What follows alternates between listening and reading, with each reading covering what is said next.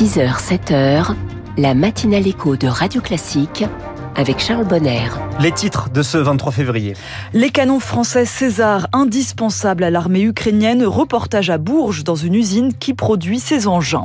Deux heures sur le ring au Salon de l'Agriculture, Emmanuel Macron va échanger avec des acteurs du monde agricole et des ONG. Et puis, savez-vous ce qu'est un coordinateur d'intimité? Un nouveau métier sur les plateaux de cinéma pour éviter les dérives six ans après MeToo. Après ce journal de Paris, à New York et Tokyo, l'euphorie en bourse, c'est le fait économique du jour à 6h10. 6h15, la France de demain, un expert en cybersécurité, Alexandre Deliangar, dans le, le directeur général de Citali dans la France de demain. Et puis les classiques de l'économie de Natacha Valla, le portrait du vendredi consacré à Irving Fisher, c'est à 6h20. Diane Berger, bientôt deux ans que la Russie a commencé son invasion de l'Ukraine. Avec des conséquences sur toute l'économie du continent. Depuis deux ans, les canons automoteurs César sont devenus indispensables pour Kiev et les carnets de commandes se remplissent. Le groupe Nexter, qui les construit en France, double sa cadence de production. Deux à quatre César près chaque mois en 2022 contre 6 aujourd'hui.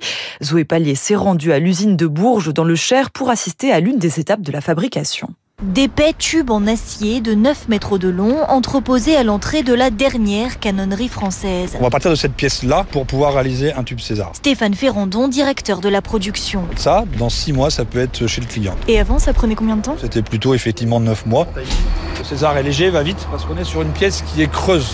Ça plaît à nos amis ukrainiens. La France leur a déjà donné une trentaine de Césars. Elle veut aujourd'hui reconstituer son stock et continuer à soutenir Kiev. Pour produire plus et plus vite, A accéléré ses investissements, doublé le nombre de soudeurs sur le site et créé des équipes de nuit. Je m'appelle Olivier. Mon poste, c'est monteur intégrateur en gros calibre. On travaille aussi avec de nouveaux outillages. Il faut se mettre à niveau. J'ai une fierté puisque sortir un produit de bonne qualité, c'est une bonne pression. On accompagne les Ukrainiens au plus près de la ligne de front, précise Gabriel Massoni, porte-parole du groupe. Les militaires ukrainiens sont d'ores et déjà formés par l'armée française. Évidemment que sur les systèmes que la France cède aux forces armées ukrainiennes, l'industrie de défense prend également sa part. Dans le cas de formation, dans le cas de traduction de certains documents, dans le cas du maintien en condition opérationnelle des matériels qui sont sur place, canon César notamment. Kiev a acheté sur ses fonds propres six nouvelles unités. L'Union européenne pourrait en financer d'autres. Chez Nexter, on se dit prêt à accélérer encore les cadences. Et le PDG de Nexter sera justement l'invité de Radio Classique à 7h15. Le président américain Joe Biden a rencontré hier la veuve d'Alexei Navalny pour lui présenter ses condoléances. Hier, la mère de l'opposant russe a annoncé qu'elle a pu voir la dépouille de son fils, enfin, quasiment une semaine après l'annonce de son décès.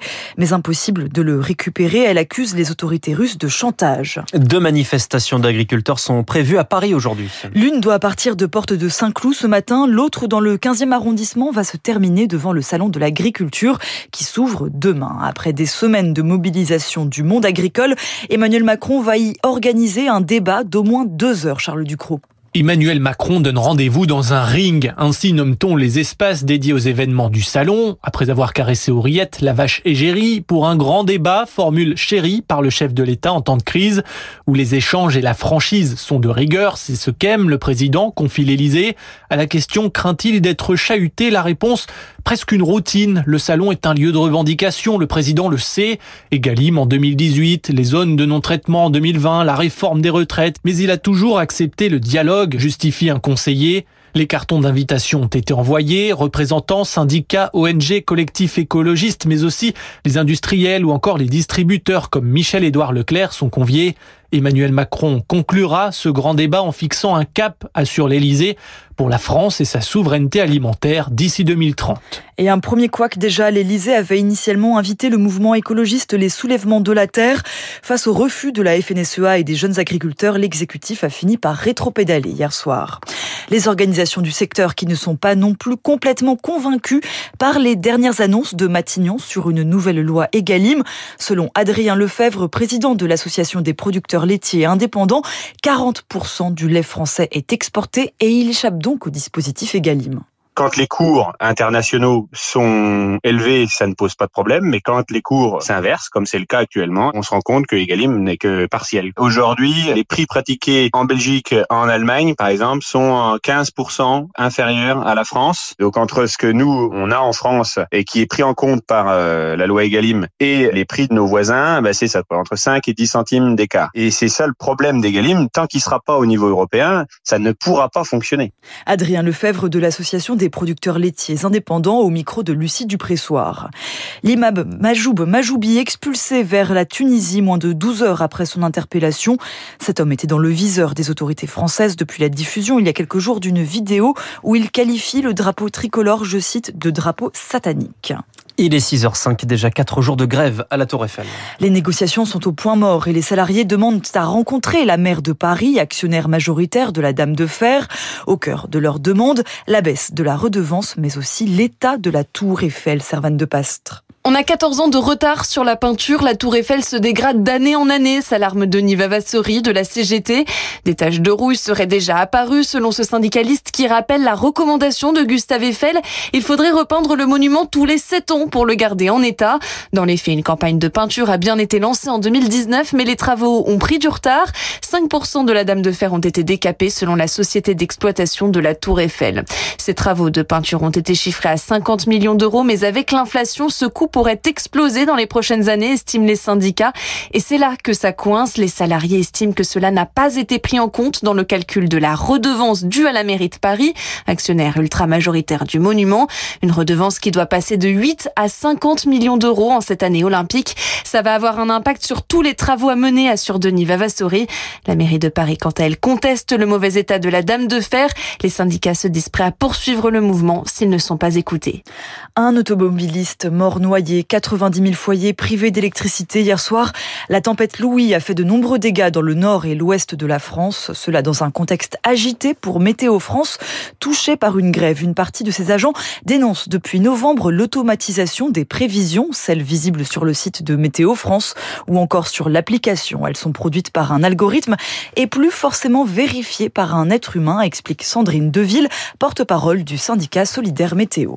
Cette chaîne automatisée de prévision euh, n'est absolument pas robuste, elle donne de nombreuses incohérences et les prévisionnistes n'ont plus euh, la main dessus. Auparavant, en fait, il y avait sur l'ensemble de l'Hexagone 13 personnes qui étaient dédiées en H24 hein, euh, à la correction de cette base de données issue des modèles numériques de prévision à partir des observations du terrain. Et donc aujourd'hui, il n'y a plus qu'une seule personne à Toulouse, au Centre national de prévision, qui peut superviser cette base de données et éventuellement la corriger, mais grossièrement, forcément puisqu'on ne peut pas faire à une seule personne ce qu'on faisait à 13 personnes. Des propos recueillis par Marine Salaville. Cette question désormais, qui aura ce soir le César du meilleur film? Parmi les grands favoris, Le règne animal, L'anatomie d'une chute et Je verrai toujours vos visages. Mais la 49e cérémonie des Césars s'annonce surtout chamboulée par les dernières révélations de violences sexuelles dans le cinéma français. L'actrice Judith Godrèche doit d'ailleurs prendre la parole ce soir après ses plaintes contre Benoît Jacot et Jacques Doyon. Depuis MeToo, il y a six ans, les évolutions sont lentes, mais elles existent dans le milieu et cela passe notamment par un nouveau métier, Anna Huot, celui de coordinateur d'intimité. Depuis deux ans, Paloma Garcia Martin s'exerce comme coordinatrice d'intimité. Son rôle, encadrer les scènes de nudité ou de sexualité. Imaginons que euh, un comédien euh, joue une scène de douche, euh, mais que cette personne n'a pas forcément envie qu'on voit son torse, mais elle est d'accord qu'on voit son dos nu. Moi, je vais communiquer ça avec la mise en scène. Puis sur le plateau, bah voilà, il y a des protocoles de plateau fermés, donc on va tourner ces séquences avec une équipe réduite au maximum. Un métier essentiel dans un milieu où la culture du silence prédomine. Les comédiens et les comédiennes, on leur apprend qu'un bon comédien, une bonne comédienne, c'est quelqu'un qui dit oui à tout tout le temps. Donc créer un espace propice au consentement. Ce n'est pas juste poser la question euh, t'es ok ou t'es pas ok. C'est pas que euh, avant on posait pas la question, on la posait mais peut-être pas dans des conditions où les personnes avaient vraiment un sentiment de choix. Mais dans le 7e art, les résistances perdurent. Les producteurs craignent des dépenses supplémentaires et les réalisateurs une ingérence dans le scénario. Des freins qu'il faut lever pour Ségolène Dupont, déléguée générale de la CPNEF, une commission qui regroupe des partenaires sociaux de l'audiovisuel. Quand on a une scène dans un scénario, une scène de cascade, immédiatement dans la marge, on dit prévoir un régleur de cascade. Aujourd'hui, ce qu'on souhaiterait, c'est dès lors qu'il y a une scène de sexe, mettre en face coordinateur d'intimité. Cette commission travaille d'ailleurs sur la mise en place d'une formation à la coordination de l'intimité en France qui devrait ouvrir l'année prochaine. Anna Huot. Merci Diane Berger, c'était le journal de 6 heures. Un expert en cybersécurité dans la France de demain, c'est dans 5 minutes. Pour le moment, il est 6h10.